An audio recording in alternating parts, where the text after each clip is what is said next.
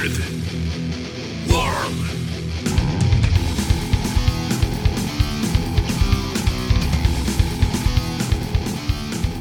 Welcome to our weird world. I'm your host, John Hinson, and this week it is edition number nine of our weird fun bag series. Uh, you know, look, the I try to like at least come up with some fun names. I don't know. This one was a little bit more difficult, but uh, you know, at least you know by looking at the names of the people, you would never really know uh, what this episode would have been about. Obviously, you know, you look at the titles about gold scams and Freemasons, drunk pilots. Oh, yeah, what, whatever. What kind of nonsense are we getting into this week? Well, we're looking at the stories of Colin Howell, Thomas Fitzpatrick, and William Morgan. So let's just get into it.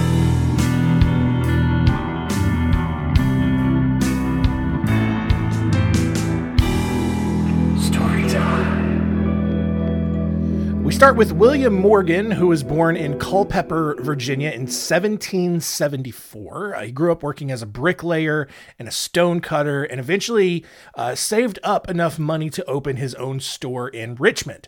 Uh, he claimed that he served as a captain during the War of 1812, but uh, there aren't any military records to actually verify that, so we don't really know if that's true or not.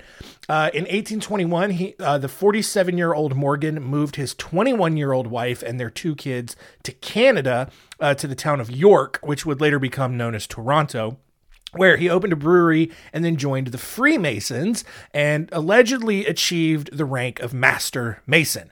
Um, now, if you know anything about the Freemasons, you know that they are a secret society. Uh, they were uh, founded, like their name is literally kind of like what their origins are. Like they, the Masons were this organization built from like stonecutters, you know, masonry and stonework and stuff like that. And so, obviously, William Morgan, who worked as a bricklayer and a stonecutter, would obviously join the Freemasons. Now, the reason now, because I guess because the Freemasons have kind of built this secret society, people have run with this idea that the Freemasons are synonymous with like the Illuminati and they rule the world and there's just like some crazy rituals and cult practices going on. It's probably not true, right? Like it's just dudes who get together. Because here's the thing here's the thing that a lot of people forget about guys, all right?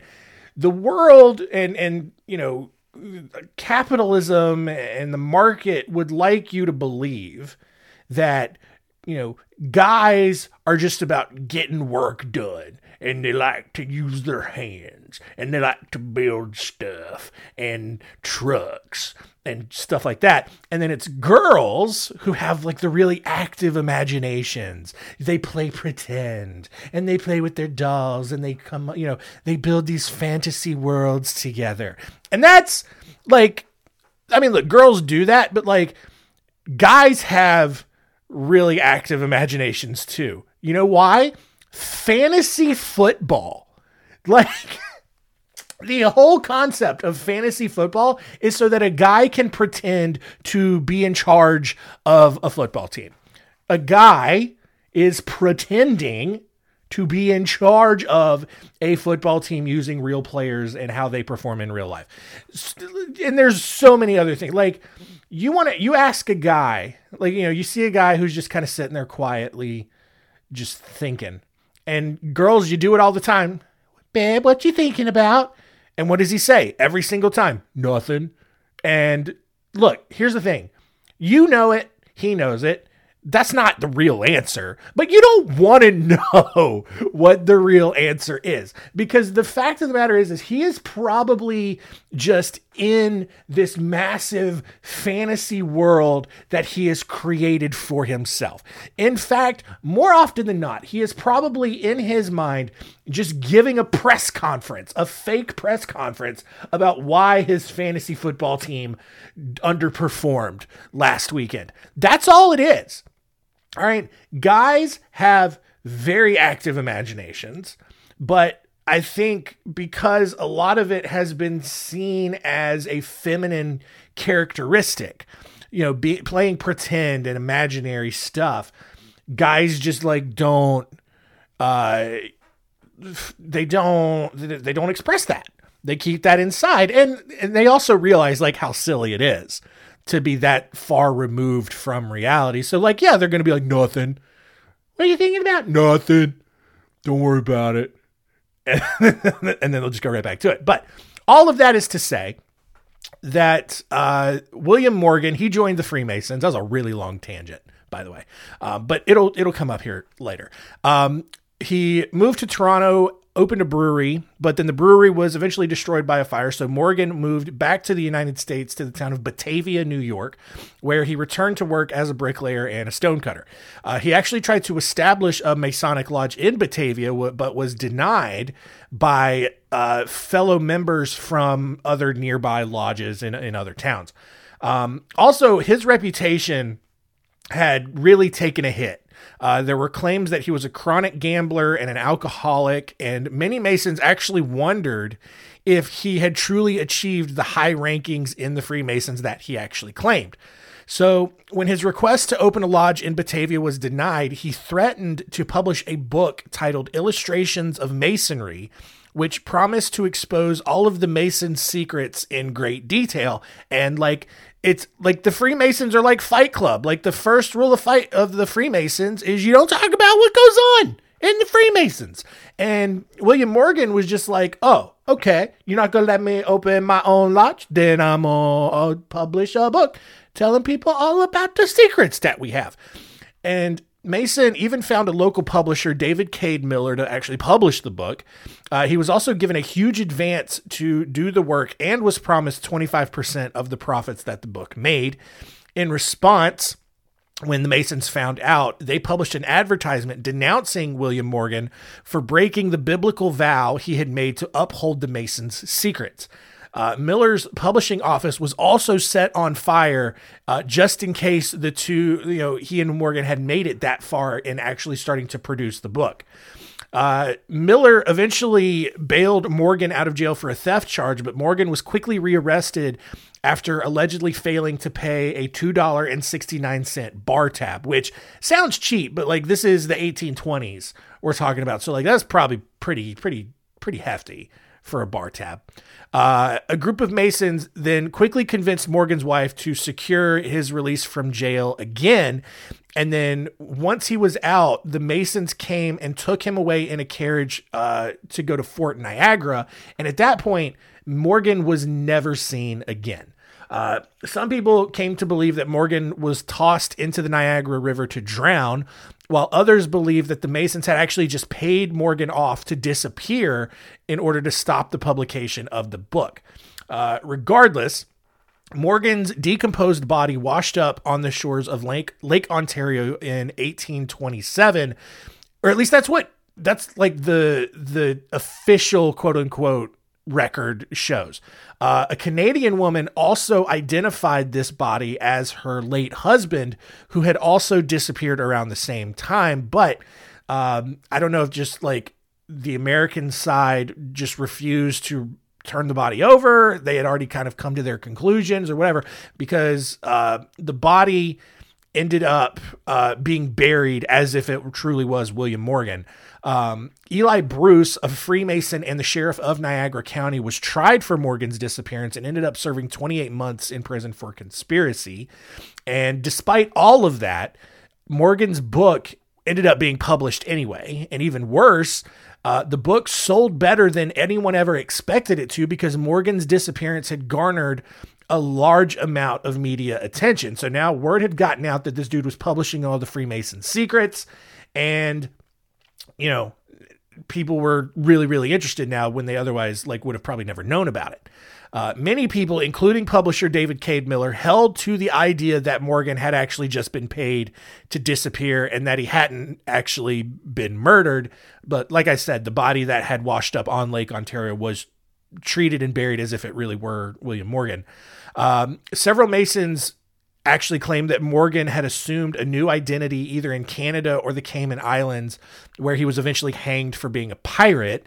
Uh, the entire ordeal actually kind of started a, a national negative view towards the Freemasons uh, and almost this actually might be where a lot of these conspiracies and everything start. I mean, look, like a lot of the information from Morgan's book is just you can find it online. Like there wasn't anything super juicy. Like they just they they have the rankings, they do some silly meetings and some silly rituals. Like and I, I use the term rituals very loosely.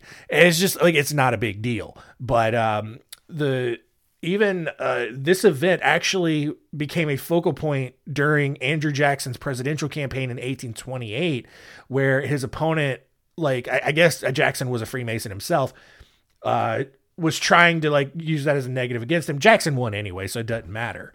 Um, Fun fact after this story, Morgan's wife Lucinda ended up marrying a silversmith named George W. Harris in 1830, and then the two moved out west to become Mormons. Uh, some historians actually believe that William Morgan's uh, wife was one of Joseph Smith's wives as well, though she continued to live with Harris. Uh, when Joseph Smith was murdered in 1844, Lucinda was, quote, sealed to him for eternity, whatever that means. Uh, however, she was excommunicated from the Mormon church after ceasing to practice the Mormon faith. Uh, her second husband, Harris, died a short time later, and then Lucinda moved to Memphis, where she joined the Catholic Sisters of Charity. So, just uh, kind of wrapping up uh, that story. And we will move on to our second story here of Thomas Fitzpatrick, uh, which began on September 30th, 1956, just after midnight, when Thomas was enjoying a drink or like seven or eight at one of Manhattan's many bars. Uh, by this point, Fitzpatrick was relatively plastered and like was at that point in the drunken cycle where he was just openly conversing with anyone who was talking, regardless of whether or not that person was actually talking with him. Uh, and so when one bar patron scoffed at Fitzpatrick's notion that it would only take 15 minutes to fly to Manhattan from New Jersey, Fitzpatrick, who was a licensed pilot, decided to prove him wrong. Uh, he stormed out of the bar, got in his car, because this was back when you could completely drive drunk, and then drove out to the Teterboro School of Aeronautics in New Jersey. Again, like, even though he was nowhere suitable uh, to drive. Um, he then stole an airplane from this flight school and flew it without lights or radio back to Manhattan because this is in the middle of the night. And he landed it outside the front door of the bar on St. Nicholas Avenue just before last call. And as you might expect, when a plane lands in the middle of a very crowded city, police quickly ask to have a word with Fitzpatrick as to why he would do that. Um, on one hand, police were amazed that the drunken Fitzpatrick hadn't hit any of the skyscrapers or people uh, or cars on his way down, noting that the landing had a hundred thousand to one odds of success. Uh, on the other hand, they were having a hard time believing that Fitzpatrick had simply borrowed a plane and then had engine trouble, forcing him to land on the street.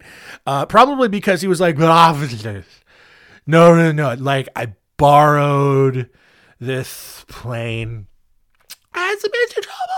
Had some engine trouble. And I landed on the street and everything's okay. Like you, that's not the sound of a person who's probably telling the truth. Uh, the plane's owner, who was likely more impressed with the stunt than upset that his plane had actually been stolen, dis- actually declined to press charges. So Fitzpatrick was handed a $100 fine, basically for having gigantic drunken balls to do something like this, and then he was let go. Uh, two years later, though, Fitzpatrick was drinking in another bar when another random patron challenged him um, with the same sort of thing. And, you know, Fitzpatrick had been bragging about the whole stealing an airplane and landing it in the street bit that he had done two years before, which on paper I, clearly sounds ridiculous and impossible to do. Uh, and Fitzpatrick, though, you know, people did not believe him, and Fitzpatrick, insisting it was true, offered to do it again. All of the drunk people in the bar egged him on, and so he did it. He drove back out to the same field at Teterboro, stole another plane. Also, like, how easy is it to steal planes? I don't know. Do planes require keys? to start, or is it just a button? I don't know. Um, and but he did it again. He stole another plane and landed it on 187th Street in front of the bar where the challenge had taken place. Uh, this time, police were less impressed with the stunt and hauled him off to the nearest precinct where he was sentenced to six months in prison. But either way, to do all of that successfully, you know, like I don't know if you've been to New York, not exactly the widest streets so the, to to land an airplane, it was probably like a, a single seater like biplane or whatever, like probably nothing super big, but still, that it still takes some skill to maneuver that in between the buildings and land it, especially when you're drunk, like super super drunk. Uh, but cool story either way. Our last story here uh, begins on May 19th, 1921, when Leslie Howell and Trevor Buchanan were found dead inside a fume filled car in Castle Rock, Northern Ireland, in what appeared to be a suicide pact between the two. Um, after Leslie's death, her widowed husband, Colin Howell, received a 400,000 pound life insurance payout. And then Colin went on to marry a woman from New York named Kyle Jorgensen and had five more kids, bringing his total to nine. And yes, the woman's name was Kyle. Uh, probably maybe it's Kylie.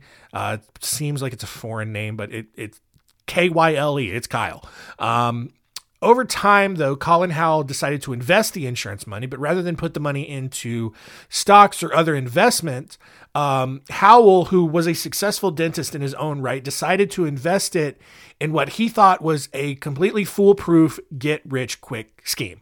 So the the idea was that during World War II, Japanese General Tomoyuki Yamashita allegedly buried a stash of gold and precious gems on an island in New Guinea. However, Yamashita was executed for war crimes before he could return to the island to retrieve his treasure. And so the resulting legend, legend of Yamashita's gold became a staple scam for people in the Philippines looking to make money off of, you know, really wealthy, adventure hungry tourists.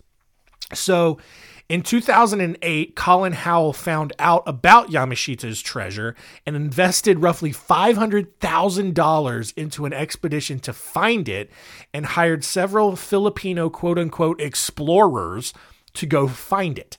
Uh, unbeknownst to Colin, the men he hired were purposely bad at treasure hunting and told him that the treasure was buried in a series of booby trapped tunnels. So now like it's just turning into an Indiana Jones plot. Um, after being thwarted by poison gas and bombs, these Filipinos told Colin that the treasure was impossible to retrieve and that he should just give up on it. Just count count your losses. Thanks for you know the money, uh, but you, it, you're not going to get this treasure. Instead, Colin flew to Manila to retrieve the treasure himself, where he was instead handed a small box with about $35 worth of money inside. Um, Howell, at this point, who was deeply religious and also incredibly stupid, um, began to believe that the scam he'd fallen prey to was actually just a punishment from God. He also believed that his son's death in a car accident a year before was also punishment from God.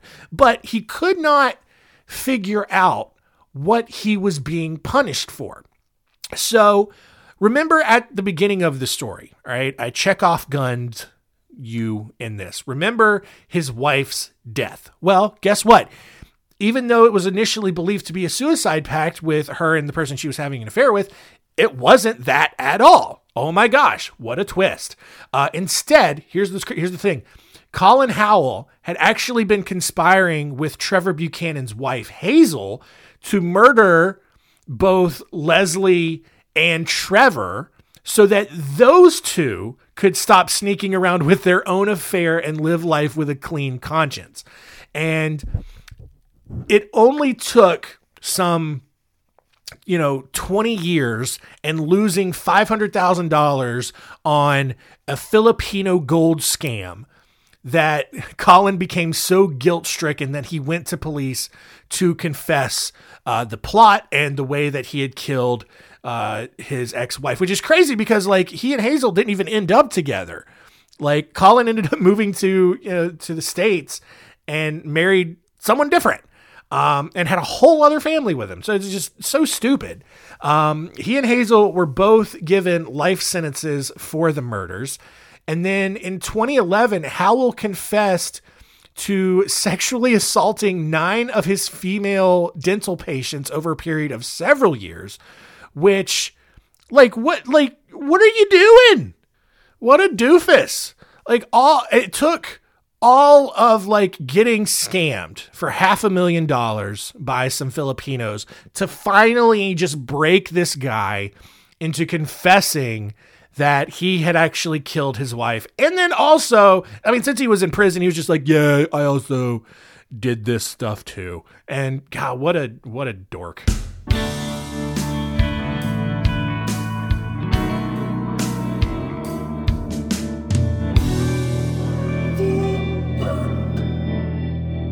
That's it. Weird fun bag number nine in the books. And yeah, just, you know, again, another just collection of random weird stories. And, you know, each one I think kind of just had their own little unique quirks to it. So let's recap and see what we learned today.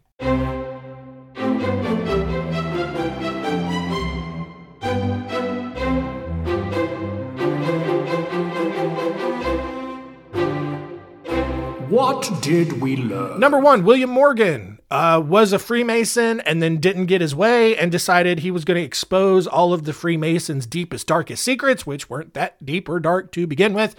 And then now there is controversy and conspiracy. Was he paid to disappear to prevent publication of the book? If so, that didn't work because the book got published anyway. Uh, others believe that the Freemasons had him killed and um, in an attempt to prevent the book from being published. But again, didn't work. Uh, number two, Thomas Fitzpatrick, not once but twice, drunkenly stole a plane and then landed it in the middle of Manhattan off of basically a dare. And then number three, Colin Howell killed his wife and his mistress's husband so that they could have their own affair together guilt free took a 400,000 pound life insurance payout and then turned that into an investment into a $500,000 uh, fake gold scam in the Philippines. And when that didn't work out, he finally confessed and also confessed to assaulting some of his dental patients.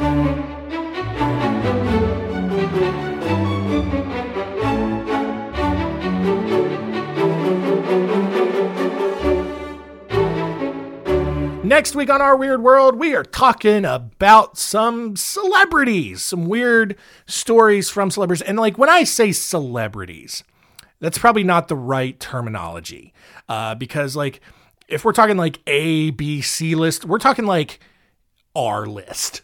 like we're way down the list. Really, it's more about show business and some weird stories from the world of show business and movies and music. Uh, three stories. Uh, they're not they're not funny. They're kind of sad, but uh, there are some of them are kind of interesting, I guess. Uh, but we are looking at the stories of Dominic Elwes, Gram Parsons, and Joseph Barcy. Uh, and, and, just uh, you know, probably some things that you've heard of, some works that you've heard of, um, but then didn't realize that there were these crazy backstories going on behind the scenes with them. So we're to look at those next week. But until then, thank you all for continuing to listen. Keep telling all your friends and keep it weird.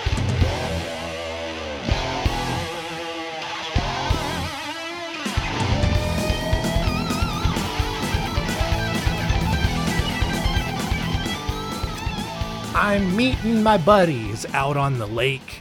We're headed out to a special place we love that just a few folks know. There's no signing up, no monthly dues. Just take your Johnson, your Mercury, or your Evinrude and fire it up. Meet us out at Party Cove. Bermudas, flip flops, and a tank top tan.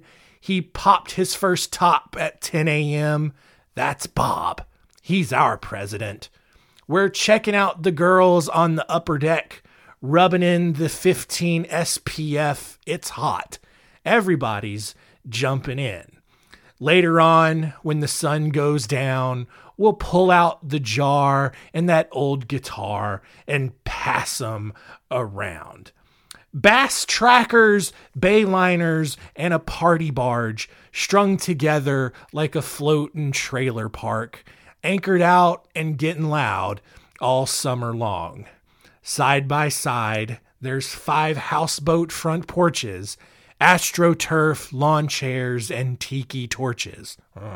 Regular Joes rocking the boat, that's us, the Redneck Yacht Club.